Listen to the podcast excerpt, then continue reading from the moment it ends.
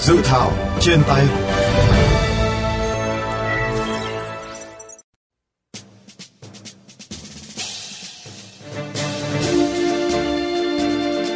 Thưa các bạn, dự thảo nghị định về bảo hiểm xã hội tai nạn lao động theo hình thức tự nguyện đối với người lao động làm việc không theo hợp đồng lao động, gọi tắt là Nghị định bảo hiểm tai nạn lao động cho lao động tự do, do Bộ Lao động Thương binh và Xã hội soạn thảo, có 6 chương, 39 điều, gồm những quy định chung, chế độ bảo hiểm tai nạn lao động tự nguyện, quỹ bảo hiểm tai nạn lao động tự nguyện.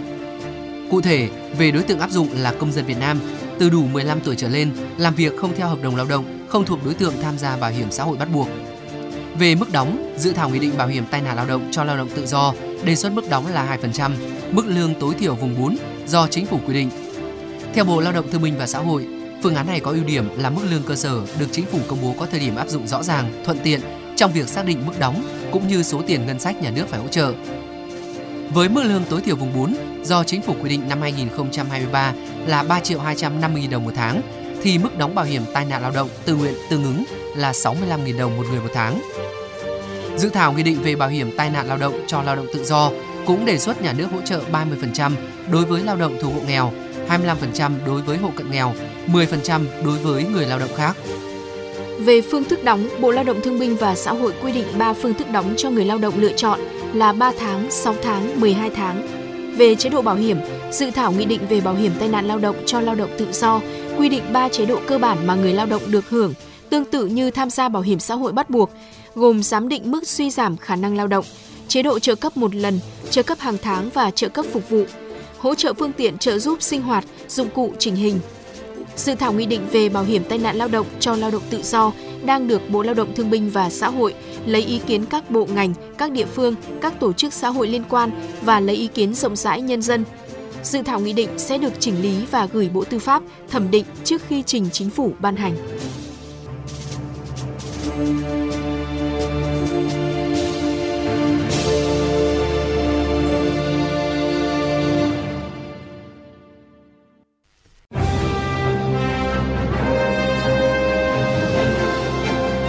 Tiếng nói lập pháp Thưa các bạn, vì sao Bộ Lao động Thương binh và Xã hội đề xuất chính sách bảo hiểm xã hội tai nạn lao động cho lao động tự do? Việc đề xuất nhà nước hỗ trợ một phần kinh phí cho người lao động có giúp lao động dễ dàng tham gia bảo hiểm. Phóng viên VOV Giao thông đã có cuộc phỏng vấn ông Bùi Đức Nhưỡng, Phó Cục trưởng Cục An toàn Lao động Bộ Lao động Thương binh và Xã hội, đơn vị chủ trì soạn thảo nghị định. Thưa ông, dự thảo nghị định đã đưa ra những phương thức đóng bảo hiểm như thế nào đối với lao động tự do? Chúng tôi đang dự kiến mức đóng là 2%, mức lương tối thiểu vùng 4, tương đương với 65.000 đồng mỗi tháng. Về phương án này, chúng tôi cũng phải dự kiến hỗ trợ của chính phủ tối đa là 30% đối với người thuộc hộ nghèo, 25% đối với hộ cận nghèo, 10% đối với lao động khác. Mức hỗ trợ 30%, tức là người lao động chỉ đóng 70% còn lại, tương đương với 45.500 đồng mỗi tháng. Người động tham gia bảo hiểm tai nạn lao động tự nguyện đăng ký với cơ quan bảo hiểm xã hội theo một trong các phương thức đóng sau đây. Thứ nhất là đóng hàng tháng, thứ hai là đóng 3 tháng một lần, thứ ba đóng 6 tháng một lần và cuối cùng là đóng 12 tháng một lần. Khi chúng tôi xây dựng và lựa chọn phương thức đóng như trên là đã đảm bảo tính linh hoạt để mọi người lao động có thể tham gia đóng được. Căn cứ vào điều kiện phát triển kinh tế xã hội và khả năng ngân sách trong từng thời kỳ, chính phủ sẽ quy định chi tiết việc hỗ trợ tiền đóng bảo hiểm tai nạn lao động theo hình thức tự nguyện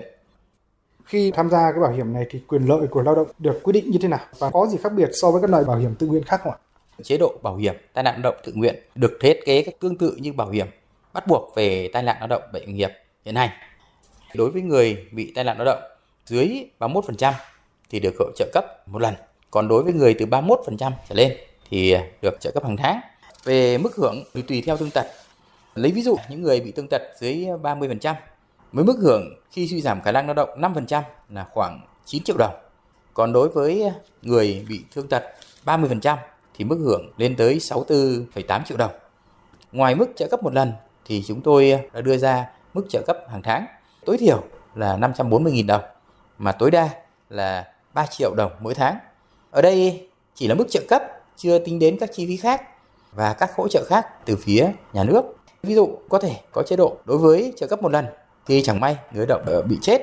bằng 36 tháng lương cơ sở tương đương với 64,8 triệu đồng. Ngoài ra thì các chế độ khác như trợ cấp phục vụ, rồi là hỗ trợ kinh phí để mua các phương tiện trợ giúp sinh hoạt, dụng cụ trình hình. Ban soạn thảo kỳ vọng gì vào các cái quy định của dự thảo nghị định này? Khi xây dựng nghị định này thì hy vọng đầu tiên là sẽ góp phần chia sẻ rủi ro, gánh nặng chi phí đối với các vụ tai nạn lao động xảy ra cho người làm việc không theo hợp đồng lao động, góp phần phát triển kinh tế xã hội và đảm bảo an sinh xã hội. Đặc biệt là những nhóm lao động yếu thế, những người phải làm những nghề công việc nguy hiểm, dễ xảy ra tai nạn lao động. Cũng thông qua nghị định này, nếu được ban hành sẽ đảm bảo tốt hơn nữa quyền của người làm việc không theo hợp đồng động, chia sẻ rủi ro đối với những người tham gia, đặc biệt là những đối tượng yếu thế dễ xảy ra tai nạn lao động. Xin cảm ơn ông.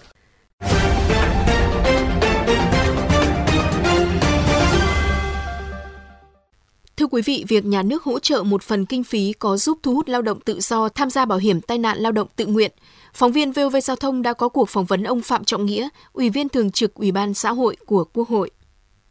Thưa ông, ông đánh giá như thế nào về sự cần thiết ban hành nghị định về bảo hiểm tai nạn lao động đối với lao động tự do? Nước ta là có một lực lượng lao động tương đối là dồi dào, trên 52 triệu người ở trong lực lượng lao động và tỷ lệ những người lao động có quan hệ lao động chiếm tỷ lệ thấp hiện nay chúng ta còn trên 30 triệu người lao động không có lao động do đó là cái việc đảm bảo an toàn siêu động theo quy định của pháp luật về an toàn siêu động của họ còn hạn chế nhất là vấn đề về bảo hiểm trong cái trường hợp người ta bị tai nạn lao động xảy ra Vậy với những quy định tại dự thảo thì theo ông đã đáp ứng được yêu cầu cấp thiết đó hay chưa? Và cần bổ sung những gì ạ? Qua tìm hiểu nội dung của dự thảo ấy, chúng tôi thấy là về cơ bản là các cái chế độ áp dụng đối với người lao động khi tham gia cái hình thức bảo hiểm tai nạn lao động tự nguyện này thì nó gồm có ba cái chế độ là giám định mức suy giảm khả năng lao động trợ cấp một lần trợ cấp hàng tháng và trợ cấp phục vụ,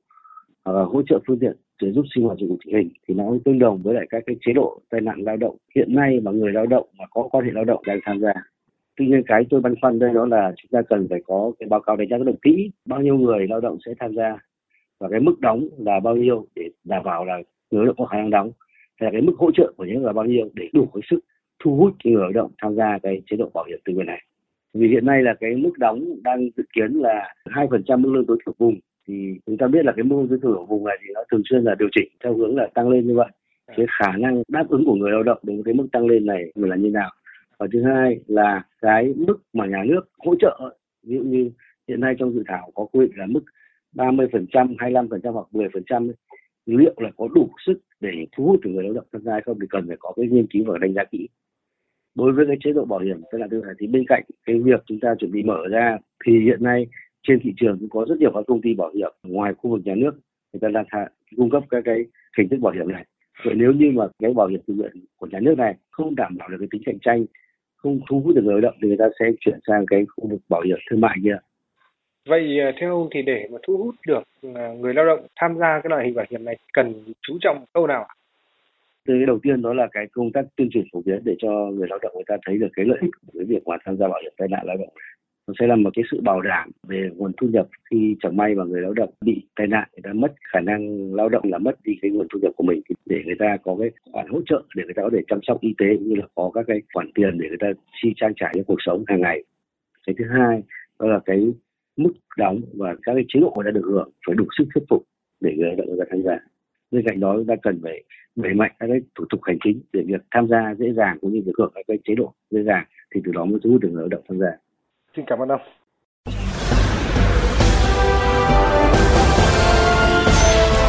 Góc công dân.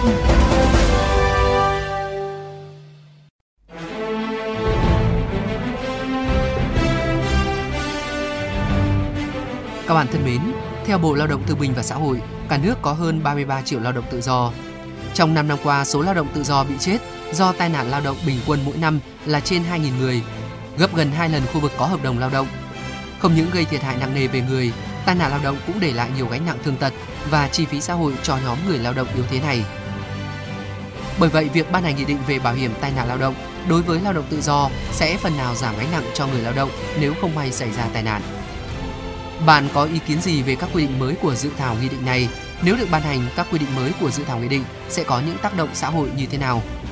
Mời các bạn cùng chia sẻ ý kiến, đóng góp cho dự thảo qua hotline 02437 919191 qua fanpage VOV Giao thông hoặc cũng có thể góp ý trực tiếp trên cổng thông tin điện tử của Bộ Lao động Thương binh và Xã hội. Đừng quên đón nghe và tương tác với dự thảo trên tay khung giờ FM 91 chiều thứ hai, thứ tư và thứ bảy hàng tuần trên FM 91 vovgiao thông.vn hoặc trên các nền tảng podcast dành cho di động Spotify, Apple Podcast và Google Podcast. Chương trình dự thảo trên tay xin được khép lại tại đây. Cảm ơn quý thính giả đã chú ý lắng nghe.